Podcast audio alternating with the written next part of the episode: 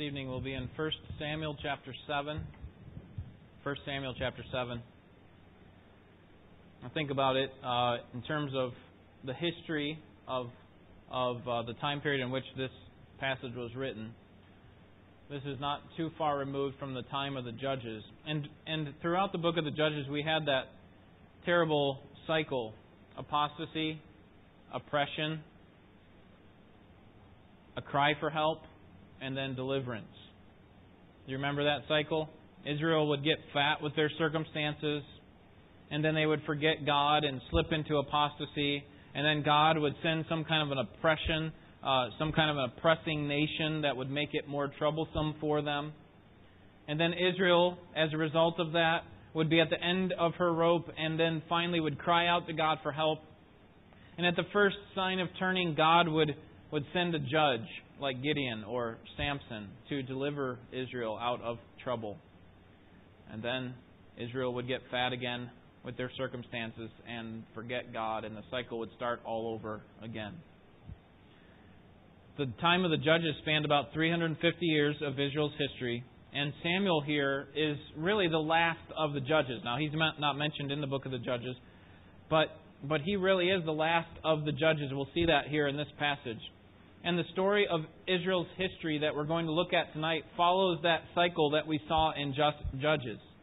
That there is a sense in which they have turned away, they've, they've received some persecution. Now they're going to cry out to God for help and receive deliverance. And Samuel, like many judges before him, will lead them out of this oppression. He will be the judge that leads them out and reminds them of God's goodness and his demand to be followed and they will find deliverance through God's man, Samuel. And we'll learn from this passage that God delivers those who are willing to acknowledge their sin, turn from it, and devote themselves exclusively to God. So let me read our text of Scripture for us, beginning with verse 1. This is the Word of God. And the men of Kiriath Jearim came and took the ark of the Lord and brought it into the house of Abinadab on the hill, and consecrated Eleazar his son to keep the ark of the Lord. From the day that the ark remained at Kiriath Jearim, the time was long, for it was twenty years. And all the house of Israel lamented after the Lord. Then Samuel spoke to all the house of Israel, saying, If you return to the Lord with all your heart, remove the foreign gods and the Ashtaroth from among you, and direct your hearts to the Lord, and serve him alone, he will deliver you from the hand of the Philistines. So the sons of Israel removed the Baals and Ashtaroth and served the Lord alone. Then Samuel said, Gather all Israel to Mizpah, and I will pray to the Lord for you. They gathered at Mizpah, and drew water, and poured it out before the Lord, and fasted on that day, and said there, We have sinned against the Lord. And Samuel judged the sons of Israel at Mizpah. Now, when the Philistines heard that the sons of Israel had gathered to Mizpah, the lords of the Philistines went up against Israel. And when the sons of Israel heard it, they were afraid of the Philistines. Then the sons of Israel said to Samuel, Do not cease to cry to the Lord our God for us, that he may save us from the hand of the Philistines. Samuel took a suckling lamb and offered it for a whole burnt offering to the Lord. And Samuel cried to the Lord for Israel, and the Lord answered him. Now Samuel is offering up the burnt offering, and the Philistines drew near to battle against Israel. But the Lord thundered with a great thunder on that day against the Philistines and confused them so that they were routed before Israel. The men of Israel went out of Mizpah and pursued the Philistines and struck them down as far as Beth Kar. Then Samuel took a stone and set it between Mizpah and Shen and named it Ebenezer, saying, Thus far the Lord has helped us. So the Philistines were subdued, and they did not come any more within the border of Israel. And the hand of the Lord was against the Philistines all the days of Samuel. The cities which the Philistines had taken from Israel were restored to Israel, from Ekron even to Gath. And Israel delivered their territory from the hand of the Philistines. And so there was peace between Israel and the Amorites. Now Samuel judged Israel all the days of his life. He used to go annually on a circuit to Bethel and to Gilgal and Mizpah, and he judged Israel in all these places. And then his return was to Ramah, for his house was there, and there he judged Israel, and he built there an altar to the Lord. God delivers those who repent of their sins and devote themselves exclusively to Him. In chapter 7, we see three main actions. First, repentance. Second, deliverance. And third, remembrance. Repentance, deliverance, and remembrance. So, first, repentance.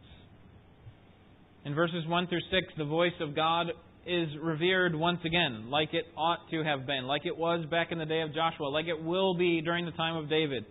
The voice of God is revered once again. This is a sign of Israel's repentance. Now, the ark, remember, had been captured by the Philistines, and then the Philistines returned it. Really, God rescued it on His own. He put the Philistines put the Philistines to death in order for them to send it away on these two milk cows, you remember, and it made its way back to um, to Beth Shemesh, and of course they they did terribly in receiving it and offered a, a, a improper sacrifice to God. But God was merciful, and, and the the ark ended up at the house of Abinadab and Kiriath Jearim, and Abinadab, apparently a Levite, appoints one of his sons to keep watch over the ark. And we're going to find out during the time of David that all the years in which the, the, the ark of the Lord was in the house of Abinadab, his family would be blessed. God would, would bless um, them for the, their proper care of it, I believe. And the reason I think that they, they didn't send it back to the tabernacle, which would have been at Shiloh prior to this, was likely because uh, Shiloh was destroyed by the Philistines in chapter 4, and very well overtaken by them. Uh, at the very least, I don't think any Israelites were living there any longer. And so they didn't have a place to meet with God. And it wouldn't be until, I think, David would come along until they, they finally set a, a place back up. They'll have temporary places like you're going to see here with Sam, Samuel, but they don't have a permanent place like they do throughout many of the, the parts of, of uh, Israel's history. Notice in verse 2 how God is preparing the hearts of Israel during this time in which the people were waiting for proper worship to be restored in the tabernacle. Verse 2 From the day that the ark remained at Kiriath Jearim, the time was long, for it was 20 years, and all the house of Israel lamented after the Lord. The word lamented there shows that Israel is sorrowful because of something they'd done, not necessarily because of the circumstances alone, but, but likely because they are in some sense, experience, experiencing wounds that were self inflicted. That, that they are crying out to God, not only because they're oppressed by the Philistines, which we'll see here in just a, a little bit, but, but that some of this pain, this trouble, is coming because of their own sin, their own foolishness, their own turning from God. And it very well could be that Samuel serves as the voice of God to the people. Remember, Samuel is a man of many talents, many uh, responsibilities, a man of many hats. He, in addition to being a judge, as we'll see at the end of this passage, he also is a prophet and a priest. And his responsibility is to speak on behalf of God, to go around to the city centers and call people to repent. This is what God says. Now you come and, and turn from your sins and obey God. And so at the end of verse 2, we have apparent contrition and repentance on the part of Israel. And Samuel saw this, that they are lamenting to the Lord. But Samuel was a wise man. Samuel was a godly man. He wasn't certainly was not perfect as we've seen in the past, but, but he was a godly man. And in order for it to be clear that this was real repentance, Samuel wanted to see proof.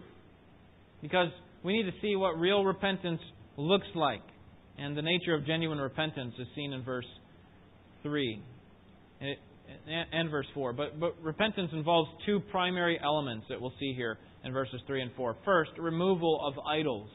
Okay, that is, putting God back in first place. And then, second, exclusive devotion to God.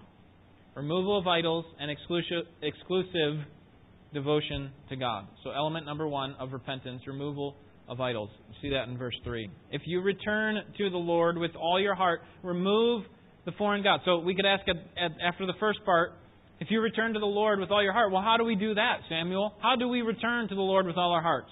Well, he tells us remove the foreign gods and the Ashtaroth from among you. That's the first part of repentance. It's the removal of idols. If you think about it from Israel's perspective, this was not going to be an easy task, was it? I mean, the Canaanites' idolatry, whom they are um, mimicking or following in their footsteps, that is Israel, Canaanites' idolatry included immoral relationships right there at the pagan temples. And so, in order to appease the Baal and Ashtoreth gods, a person would come and perform an immoral relationship right in front of the idols as a way to offer a sacrifice to those gods, as a way to wake up those gods for them to start working. This was kind of the, the first act that these gods expected. This is what Israel had been participating in. There were these Baal and Ashtoreth, gods all over the place. So for Israel to give something up like this, it would be a significant change, right? It's turning away from darkness, away from evil, turning towards God. Well, we're looking at this first part, turning away from evil. That's what Israel needed to do. If this was going to be a genuine repentance, then they would have to come to God apart from an immoral relationship that, that they had been enjoying, and that would be uh, an act on the part of Israel that would be completely unnatural. That, that, the only way that a person would give up that kind of pleasure for the pure worship of the true God is if God first did a supernatural work within them to lead them to repentance. And that's the same thing that's true of us. The only way that we would give up the sins that we enjoyed is if God did a supernatural work within us. And apparently that's exactly what happens to Israel. Look at verse 4. So the sons of Israel removed the Baals and the Ashtaroth. Ashtaroth is just uh, a plural for Ashtoreth which was the individual um, female god, and served the Lord alone. So, so they they do this first part, which is turning away from idols. Now, the second part is found at the end of verse three, and it is exclusive devotion to God. So, the first part of repentance is turning from idols, and the second part that's necessary is exclusive devotion to God. We see that the second part of verse 3. And if you direct your hearts to the Lord and serve Him alone then he will deliver you from the hand of the Philistines. So not only were they to turn from idols, because they could turn to idol from their idols to what? To other idols, right? Or other false gods. And what God is saying, no, the repentance involves more than that. Yes, you have to give up those idols, but you need to turn to me and serve me exclusively. That is, uh, to the exclusion of every other God. This is what made it difficult uh, this is what makes it difficult in Japan with the the pantheistic sort of mindset that we'll see next week. Um, they they encourage people just to you know if you're going to buy into Christianity so to speak, then just add it to your your other pantheon of gods. And, and what God is saying is that's not true worship. That's not true repentance. Okay, what true repentance is is turning from your idols and actually serving only the living and true God. And that's what he's calling Israel to do here. It's not simply thinking rightly about God or doing a few rituals to appease God. It's actually turning in faith to God. It's turning in, in repentance to Him, serving Him and Him alone. And we'll see how that works out in the in the day in the uh, the verses ahead. And so we see this repentance displayed. And notice you see the two parts of repentance in verse 4 the turning from idols in the first part and the exclusive devotion, serving the Lord alone. Both of those elements are there. Samuel, I think, now recognizes that as he's going around on his circuit, likely to preach to these various cities, that, that he's starting to see that people are serious about genuine repentance. And as more and more people start to put away the Baals and the Ashtaroth, Ashtaroth they, they, um, Samuel thinks, well, maybe they're ready for a formal ceremony, a formal assembly of God's people so that they can make this official. And that's what he called for in verse 5. He says, Gather everyone to Mizpah, and I will pray to the Lord for you. And so they gather there in verse 6. And they, again, here now in a public setting, they display their commitment to God. This is the, the idea of drawing water and pouring it out before the Lord and then fasting. This drawing water and pouring it out is probably a means to show their ritual cleansing that or or it could just mean that you know what they're giving up water like they're giving up food. That's the fasting part in the second part of verse 6. So it could be they're just saying, "See this water that we could be drinking and using for our benefit, we're pouring it on the ground to you, God, showing that, showing that we are fully devoted to you. There's nothing more important than us getting atonement for our sins." And notice maybe the most uh, the, the starkest part of verse 6 is their confession. Towards the middle of the verse, it says, We have sinned against the Lord. They, they acknowledge their sin. That's, that's exactly what confession is. It's saying about our sin what God says about our sin. And so they're saying, God, we have sinned. All of these, this false worship that we've, all this worship that we've been doing is improper worship. It is sin. It is a violation of your law. And so we have, I believe, genuine repentance in verse, verses 1 through 6. Second action that we see in verse, we see this in verses 7 through 11. It is deliverance. So first repentance and then deliverance. And the deliverance is seen by means of God showing His power. The power of God is being displayed um, in delivering Israel. Now, what we should notice here in verse 7 is that there is ongoing oppression by the Philistines. It's evident here when we read verse 7 Now, when the Philistines heard that the sons of Israel had gathered to Mizpah, the lords of the Philistines went up against Israel. And then Israel was afraid. Now, the Philistines, up until this point, had already been persecuting Israel. And they were seeking to gain an advantage because they wanted Israel's land. They wanted Israel to be subject, subjected to them. So the first opportunity or sign uh, for them to, to attack, they were going to use it. And apparently the Philistines see Israel at Mizpah either at a point of weakness or at a point of defiance. You know, weakness would be, uh, you know, all Israel is here and they're in a state of mourning, repentance. They, they're not here ready to battle. So we have all of Israel in one place. Instead of us going all to the various cities and attacking Israel and winning against all those cities, why don't we just, they're all corralled together in one spot. Let's kill them all here. Make the, the others who we don't kill our servants. So it could be that, that the Philistines smelled weakness, or it could be that they sensed defiance. Maybe they saw this as a as a rallying cry on the part of Israel. Like Israel's coming together and they're they're bringing their God back into play. Before they had been ignoring him and following the same God kind of gods that we serve, and, and maybe they're going to try to dominate us. But we're not going to allow that. So whatever the case, I'm I'm not sure which it is. Whether they come uh, because Israel looks weak or because Israel looks defiant. Whatever the case, the Philistines see this as an opportunity to attack. And Israel was clearly afraid at the end of verse 7. It tells us that. And so what do they do?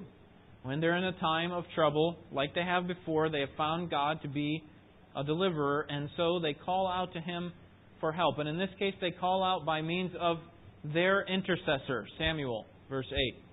The sons of Israel said to Samuel, Do not cease to cry to the Lord our God for us, that he may save us from the hand of the Philistines. What an improved, a, a stark, a starkly different response, if starkly is a word, from chapter 4. Right? In chapter 4, do you remember what happened?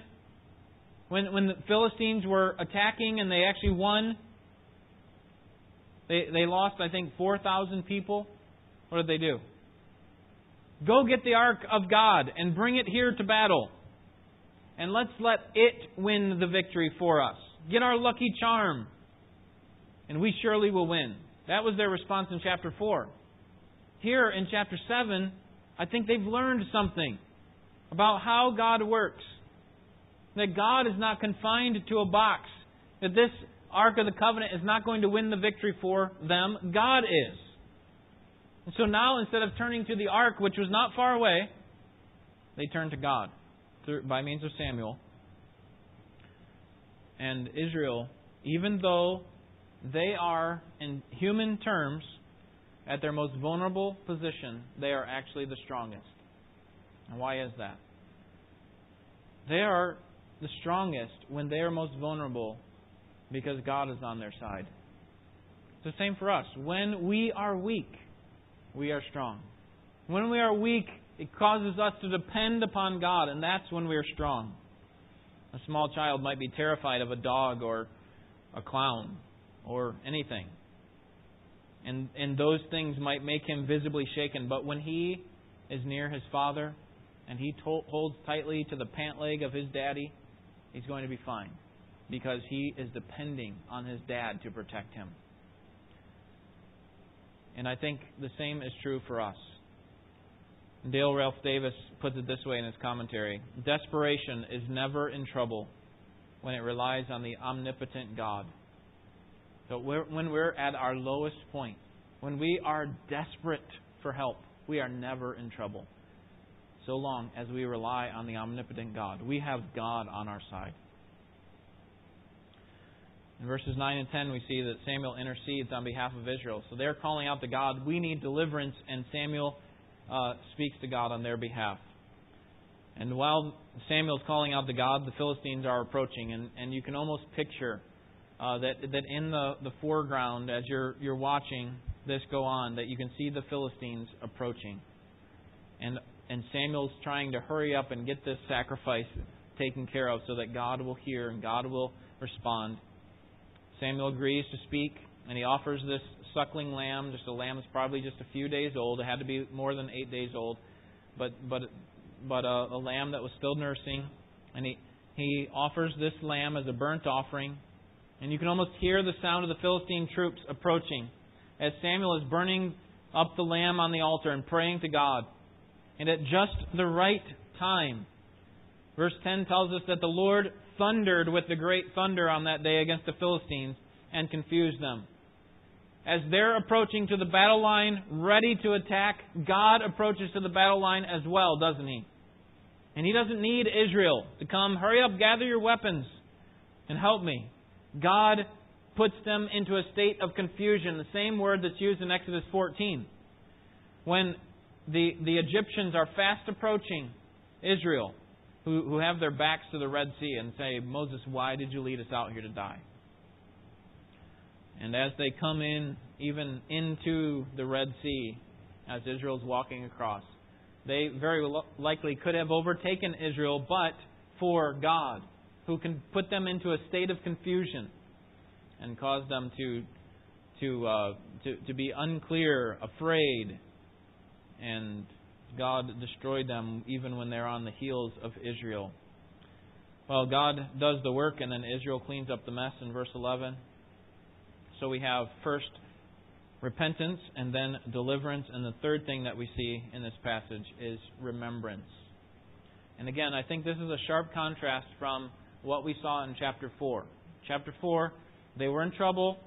They called out to deliverance, but they didn't call to God, they called to the ark. They called out to, to the ark for deliverance, and in the end, they lost lots of troops. And in the end, there was nothing really to remember about the situation, so they didn't set up any stones. Here, they see God do a great work. They see God win the victory, and Samuel wants them to be reminded about this. Because he knows that for them and for the future generations that it was critical. They did not forget what God had done. So the power of God is acknowledged by Israel. It's displayed in his deliverance, and now it's acknowledged by Israel in verses 12 to 17. Samuel took a stone and set it between Mizpah and Shen and named it Ebenezer, saying, Thus far God has helped me. Ebenezer is a word that's translated for you in the margin of your Bible. What does it mean? See it there? Stone of help. Good. It's the same word that we sing in Come Thou Fount. Maybe you kind of gloss over that, but here I raise my Ebenezer, or here I raise my some, some, sometimes it's translated cry of victory or, or stone of help. Uh, that's, that's what it is here a stone of help. Hither by thy help I'm come. This is a memorial to remind Israel of the victory that God accomplished at Mizpah. And notice that Samuel doesn't just set up the monument, he actually explains its significance. He doesn't say, okay, well, here's another opportunity for me to, to make a, a statue or something. Make make something that, that will, people will remember me by. No, he wants, to, he wants people to remember God by this. At the end of the verse, it says, Thus far, or up until this point, the Lord has helped us. Thus far, up until this point, the Lord has helped us. Now, how could Samuel say that? Did he forget about what happened in chapter 4? When the ark was captured? When 34,000 of the people of Israel died? Where was God then? Where was God's help then? And the truth is, Samuel is right in saying, up until this point, God has helped us because even in their defeat, God was helping them. Sometimes God helps by doing what he does here shows mercy, uh, brings about a definitive victory. But other times, God helps through disciplining and chastening. And that's what was happening in chapter 4. It wasn't that God was far away, that God didn't care, that God wasn't near the people of Israel. It was that He was helping them in a way that they weren't willing to accept. He was rebuking them. He was turning them off of the path that they were heading so that they could learn the ways of God. I look back up uh, on my upbringing and am profoundly thankful for my godly parents. And I can say, as a whole, that my parents helped me. They helped me. Sometimes their help came in the form of things that I liked. They gave me things like money and clothes. My dad had his own business, so a job. They gave me gifts, an unlocked refrigerator, okay, just access to their food a place to stay, of course. But other times, their help came in the form of something that I didn't like, and that was correction and rebuke. It came in the form of challenging my thinking. It came in the form of removing privilege. It came in the form of corporal punishment. And yet, all of that given to me by my parents was for my good and now that I look back on it, I see it as help. You know, maybe during those times I'm thinking, how could you be on my side? You seem to be opposed to me right now. And yet now that I that I'm a father, now that I see the value of what was going on, I see that they helped me. So Samuel is saying to Israel, listen, up until this point, God has helped us. All that you see that God has done, all that's been allowed into your life was meant so that we would trust in Him. You see, God often does this. He often knocks out all of the man made props and crutches that we have set up in order to hold ourselves up in a world that is no friend of grace. And we think we need all of these things to, to make sure that we're standing firm. And God set, takes them all away until we're left just standing on His foundation alone. So that we, the only thing we have to lean on is Him.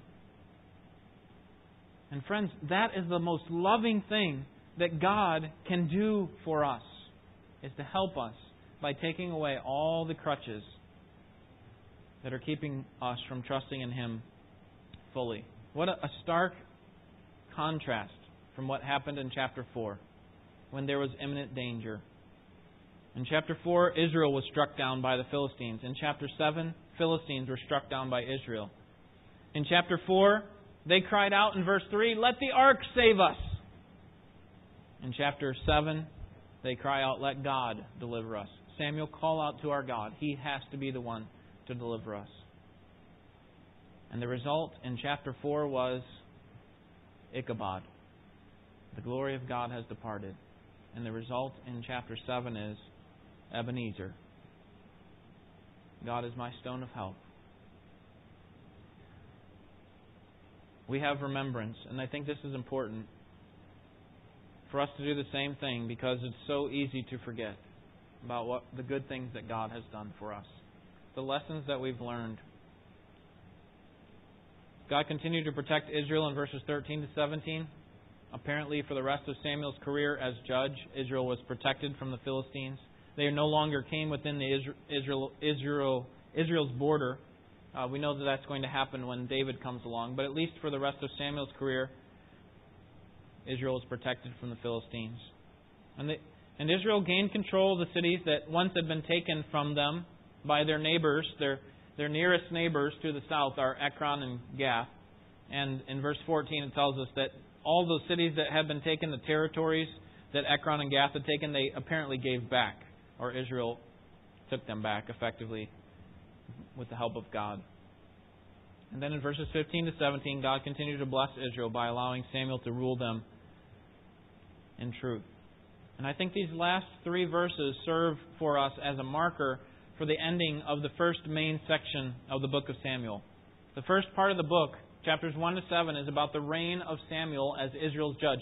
The decline of Eli no longer will the, the prophecy, the, the, the house of the prophet be with you, Eli. Now it's going to be with Samuel. So you have the rise of Samuel as Israel's judge, Israel's prophet. Now we have a change in chapters 8 through 15 in the storyline. And now we start to see Samuel's still involved, but, but now we start to see more less about Samuel and more about the rise of Samuel as king, chapters 8 to 15, and then from chapter 16 till really the end of 2 Samuel, we have the decline of Samuel and the rise of David. In verse 16, we learn that Samuel went on a regular circuit of these central locations. And these locations, if you look in the map in the back of your Bible, they're not very far away from each other. I think the farthest distance between any two of them is about 15, 16 miles. But apparently, they were regional locations where these the, the people of Israel would come to and say, This is kind of our place where we meet, and, and Samuel would go there and, and speak the truth of God to them. This was a way that God maintained his truth in the region of Israel. In verse 17, Samuel builds an altar to God in his hometown of Ramah. And I think this is further proof, again, that Shiloh is, is destroyed. There's no way that they can set the altar back up there uh, if Samuel's building an altar here at his home. Four principles I think we can learn from chapter 7, 1 Samuel. Number one, there is no salvation apart from repentance. There is no salvation apart from repentance. If we want to put it in terms of Israel and their military history, there is no deliverance apart from repentance. The kind of repentance that Samuel calls for in chapter 7 is the kind of repentance that God calls for us in salvation that, that we need to, in the same way, put away the things that we once loved, those idols that are taking place of God. And we need to turn and exclusively devote ourselves to God. We have to put away the things that, that we love more than God, the things that are competing for first place, so that God can be our all in all. And we also need to commit ourselves to exclusive devotion to God. See, our repentance doesn't coerce God's mercy. Our repentance is a sign of God's mercy. Repentance, like faith, is not the cause of our salvation, but the means or the condition by which God demand, uh, by which God brings about the salvation that He's promised. And so, it's true that repentance is a necessary condition for salvation. That is, it's a means by which we receive salvation. But, but here, second principle we learn is that repentance is not a one-time action. Initial repentance for salvation is a one time action. That is, when we first come to Christ, we need to repent once and for all from our sins to God. But, but do you realize, friends, that we are called to a life of repentance? We don't just simply repent one time. I'll turn from the idols and turn to God. Because by, by our very nature, we drift. We start to lose focus of where we're heading, heading and, and as a result, we start to set up these false gods. And we start to worship these false gods, and we start to forget the true and living God. And God says, All right, time. Repent again. Not that we're having to regain salvation, but we constantly need to evaluate the idols that are taking God's place. We constantly need to be putting them away and constantly need to be devoting ourselves exclusively to Christ. No salvation apart from repentance. Our salvation comes through repentance, a one time action. But our life as a Christian, as long as we are here all the way till the grave, is going to be a life of repentance. Thirdly, a decisive step of spiritual growth does not guarantee ongoing commitment. A decisive step of spiritual growth does not guarantee ongoing commitment. Now, in the case of Israel, we would expect that, you know, they've learned their lesson. They have seen the dangers of their false gods, and they've taken a step of repentance. They've received deliverance from God. They've, they've remembered it with this stone of help, and now it's going to be smooth sailing for them. They're going to trust God and, and follow God's appointed leader. But you know what the very next episode is in the life of Israel, chapter 8? Israel does not turn to God when pressured by the Philistines. Instead, they say, We want our own king. And when Samuel goes to God and tells him about this, God says, Don't fear, Samuel. It's not, they're not really rejecting you, they're rejecting me. Okay? Do, do you see what I'm saying about the, the previous point? They, they have made a commitment to God, but now they're starting to drift again, aren't they? And that's why we need to, need to keep getting back on track because a decisive step of spiritual growth does not guarantee ongoing commitment. And we, in the same way, need to guard ourselves against complacency because it can set in very subtly, but it can be very deadly. It's like mold on a piece of bread. If you stared at a piece of bread for hours on end, you would not see any change. But under the surface, there's this tiny fungus that is growing, and make it, and it's going to make its way to the entire slice. And, and friends, if we are not vigilant in our Christian life, we will be overtaken without even suspecting any trouble until the damage is catastrophic. And so don't wait until the color of the mold reaches the surface of your life. Preserve your life by trusting in God's Word today. Do you see some marks of immaturity? Do you see some marks of sin? Do you see some clear violations you are making before God? Do you, do you hear the voice of the Spirit through the Word and still reject Him? Own up to your sin. Turn from it. Devote yourself exclusively to God. We need to continue on in the Christian life, continually devote ourselves to Christ. Number four, we need to work hard to remember. We need to work hard to remember. The, the word remember and, and the phrase do not forget is uh, that, that idea is sprinkled throughout the scripture. And I think that's because by nature we forget. Even the big events of life, when we saw God work in a powerful way, when we saw God's clear hand of mercy, we are quick to forget. But you know what our Ebenezer is primarily? It's not, uh, you know, some experience that we had necessarily, although it could be. But, but our main Ebenezer is at the cross, where Jesus became our stone of help, where he took upon himself the, the blow that we should have received from our enemy, which at that time was God.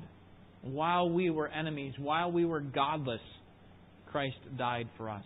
Christ died for the wicked. That's what Romans 5 tells us. Christ laid down his life for us when we were enemies with him. And because of that, we ought to remember it. And that's why we take time to remember it. Jesus told us to. The Lord's Supper. That, that as often as we do this, we proclaim the Lord's death till we come. And I think we need to do that because we, by nature, forget things. We forget, especially when the, the cloud of uncertainty and the cloud of difficult circumstances envelops us we forget that there's sunshine beyond the clouds. We forget that God once warmed us with that sun, sunshine, and we need to, to think for that. Uh, we need to look forward to that time. Once again, don't think that the sun is gone because the clouds have come in. Simply means that that uh, we need to trust in what God has already shown us, and that's why these stones of remembrance are important. Israel used it for for them to remember, and I think also for their children to ask. So, what is that there for? Why, why do you have that? What does that mean? It would help them to rely on God's grace and continue to look for him to him for grace. Let's pray. Father, thankful for Jesus, thankful that he is our our stone of help, that that we look to him for grace. We are confident that he is our deliverer. And Lord, there are too many times when repentance looks too hard and our flesh feels too weak. And so our we say with the disciples, the, the spirit is willing, but the flesh is weak. And, and so, Lord, please help us. We want to do what's right, but, but the flesh within us wars against your spirit. And, Lord, we want you to have first place. So help us to be complicit with your spirit. Help us to, to, um, to work out what you are working in us. And we pray that the result would be that much glory would be given to you. Lord, we know that you can receive glory however you please. You can receive it through us or apart from us, but we want you to receive it through us. We want more and more people to praise your name because of our faithfulness. Not so that they could look at us and, and pat us on the back, but so that they can see what kind of a great God you are to choose someone like us and and to use us for your glory. Pray that you would lead us in this way. In Jesus' name, amen.